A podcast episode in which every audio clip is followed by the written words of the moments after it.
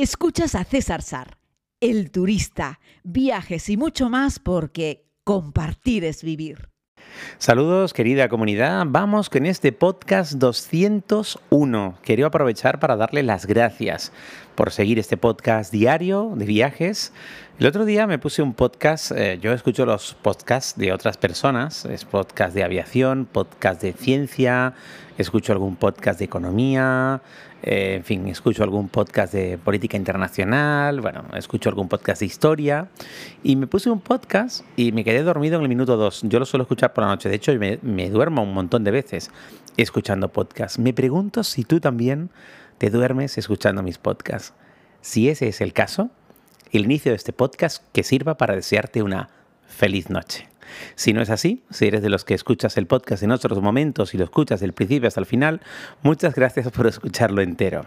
Hoy quiero hacer un pequeño balance sobre Jordania, país de Oriente Medio, amable, cercano, sencillo, fácil de hacer, económico y que, y que afortunadamente no vive ningún conflicto desde hace muchísimo tiempo. Jordania es el único país del entorno que ha llegado a acuerdos de buena convivencia con todos los países que le rodean. Ojo, el único. Eso quiere decir que se llevan igual de bien con sirios, con iraquíes, que con que con israelitas.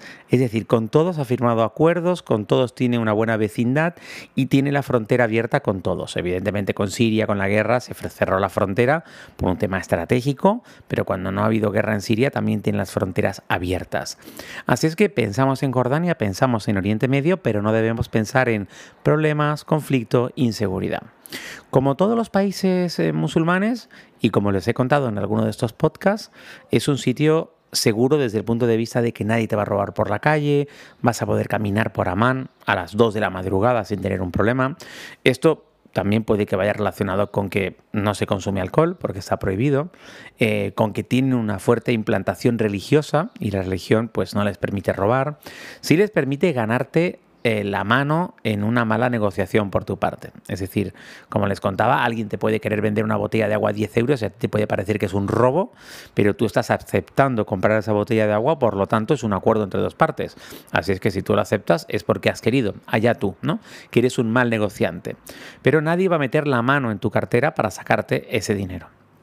Con respecto a los gastos, pues es un destino relativamente económico si lo comparamos con otros que hay en el lugar. Por ejemplo, al otro lado del Mar Muerto encontramos Israel y es un país más caro de visitar porque el, valor a la renta media es mayor y los servicios que se prestan son directamente más caros.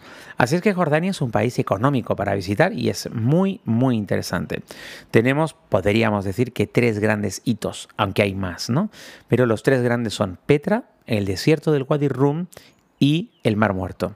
Hemos visitado los tres en este viaje, les he ido contando eh, las peripecias y los detalles de cada una de las visitas y solo por cada una de esas tres visitas ya justifica viajar a Jordania. Solo por una de las tres, es decir, solo por Petra, solo por el Wadi Rum o solo por el Mar Muerto. Eso no dice que hagas una incursión en Jordania solo para visitar eso. Lo digo porque hay mucha gente que visita Israel y se escapa un día a ver Petra. Ay, qué pena pretender resumir un país solo en Petra. Ocurre algo parecido con Camboya y las ruinas, de Angkor Wat, ¿no? Que, hay un montón de gente que va a Tailandia, entra un día en Camboya, pasa un día en Angkor Wat y vuelve. Lo digo porque Angkor Wat merece tres visitas. Lo digo porque Camboya merece por lo menos una semana, 10 días de viaje. Lo mismo le pasa a Jordania. Merece la pena que le des la oportunidad de visitarlo más allá de Petra. Y bueno, en este viaje que hemos organizado les he contado que solo metí una noche en el Wadi Rum porque hace bastante calor, porque yo creo que para hacer la actividad de los jeeps por la arena, para ver el atardecer en lo alto de una colina, para disfrutar de las tiendas bereberes, en fin, para este tipo de cosas yo creo que es suficiente una noche, pasando una buena tarde y una buena mañana, la anterior y la posterior en el lugar, es suficiente para el Wadi Rum. Pero ojo, ¿eh? hay actividades en el Wadi Rum para todos los gustos. Puedes hacer bicicleta, puedes hacer quad, puedes hacer caminatas, puedes hacer travesías largas con camello, puedes hacer, ya te digo, actividades de 2, 4, 7 días en el desierto de Wadi Rum. Es una superficie muy grande, más allá de donde están establecidos los campamentos. Petra, como les conté, merece la pena pasar un día entero durmiendo al lado de Petra para entrar a las 8, 8 y media, que es cuando y para salir a las 7, que es cuando cierran. ¿Qué es lo que hicimos nosotros? Me decía alguien del grupo, César, no imaginé que Petra fuese tan grande. Imaginaba que era solamente el tesoro que ves cuando terminas ese desfiladero estrecho y que tan fotogénico es y que tan famoso se hizo por la película de Indiana Jones. Pero Petra es un recinto, un parque nacional, patrimonio de la humanidad enorme, enorme. Y tiene un montón de senderos. Ese día caminamos 21 kilómetros. También las seniors de nuestro grupo, un abrazo muy grande para, para Chelo y un abrazo muy grande para Carmen que ahí las tenemos con 65 y 75 años y tenían que ver amigos cómo subían, cómo trepaban esas montañas de Petra y cómo bajaban, que bajar también es difícil y peligroso, por aquellos escalones con piedras sueltas, con arena, bajo un sol de justicia. Así es que bueno, si ellas pudieron, tú también puedes, descubre Petra más allá eh, de lo que es, ya te digo, el desfiladero principal y el tesoro que aparece cuando te lo encuentras. Y el Mar Muerto, perdón, el Mar Muerto también es un lugar al que yo desaconsejo pasar una noche y no hemos hecho una noche, porque en realidad suele hacer mucho calor, en el agua solo puedes estar un ratito, en el entorno no hay nada, los hoteles son muy caros y por el día hace un sol de justicia. Nosotros esta vez hemos llegado un poco pronto. Yo recomiendo a la gente que haga el Mar Muerto, que solo vaya a visitar el Mar Muerto, que le compre un acceso a un hotel de lujo. Los hoteles te, venden un acceso para usar las instalaciones, es decir, te ponen una pulsera, puedes usar la piscina, los cambiadores, las duchas y el acceso al Mar Muerto. Está muy bien.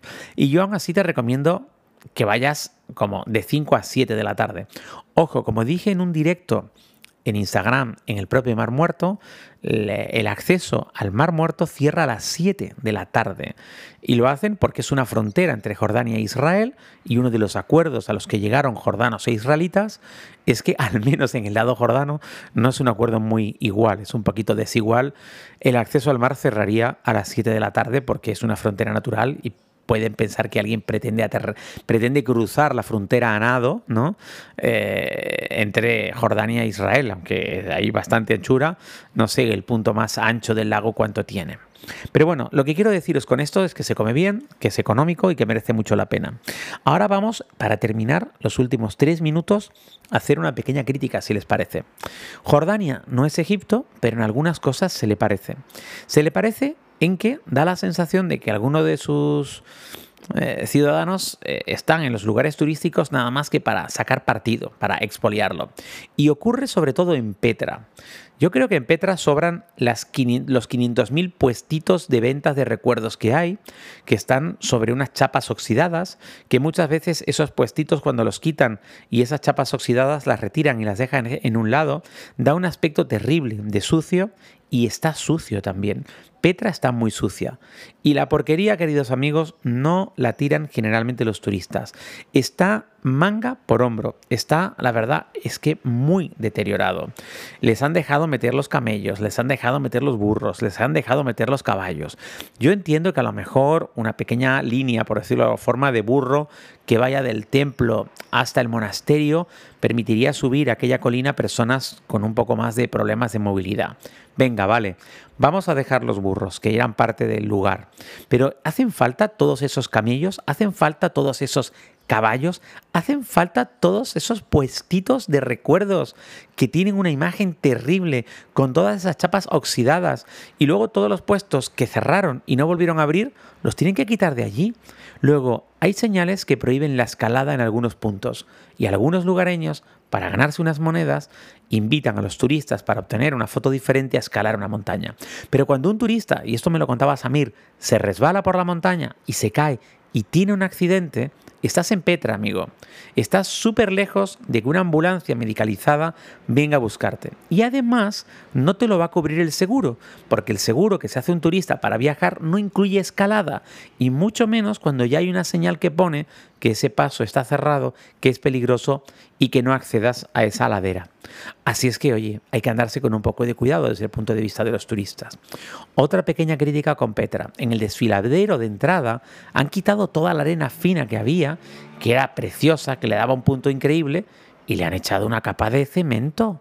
Por favor, ¿a quién demonios se le ocurrió convertir un desfiladero que tiene roca a ambos lados, que la roca sigue, claro, eso no lo pueden quitar, y que el suelo, suelo era la arena de la propia Petra, ¿a quién se le ocurrió quitar la arena para meter cemento? Perdón, sí, cemento, no asfalto, cemento. Pues ya les voy a decir a quién, al mismo genio que se le ha ocurrido dar una licencia para meter carritos eléctricos para recorrer el kilómetro 400 metros que separa la entrada del, del tesoro. Y todos pasan por ahí, por el mismo sitio. Burros, caballos, camellos y carritos eléctricos de golf. No, por favor, no. Patrimonio de la humanidad. Tiene que llegar la UNESCO ahí y poner orden. Y si no, que le quiten, que le quiten la declaración de patrimonio de la humanidad para que aprendan. Están destrozando Petra y es una pena y lo están destrozando los jordanos. Y lo mismo que dije con respecto a las pirámides de Egipto, lo digo con respecto a Petra. Da pena. Y la culpa no es de los turistas, la culpa no es de la presencia masiva de turistas, la culpa es de ellos que permiten una mala organización y una mala gestión de ese impresionante espacio natural. Pero amigo y amiga, no por ello debes de dejar de visitar Jordania. Es un país sensacional. Un abrazo muy grande y mañana venimos con más en este podcast donde haremos un pequeño análisis de Royal Jordanian.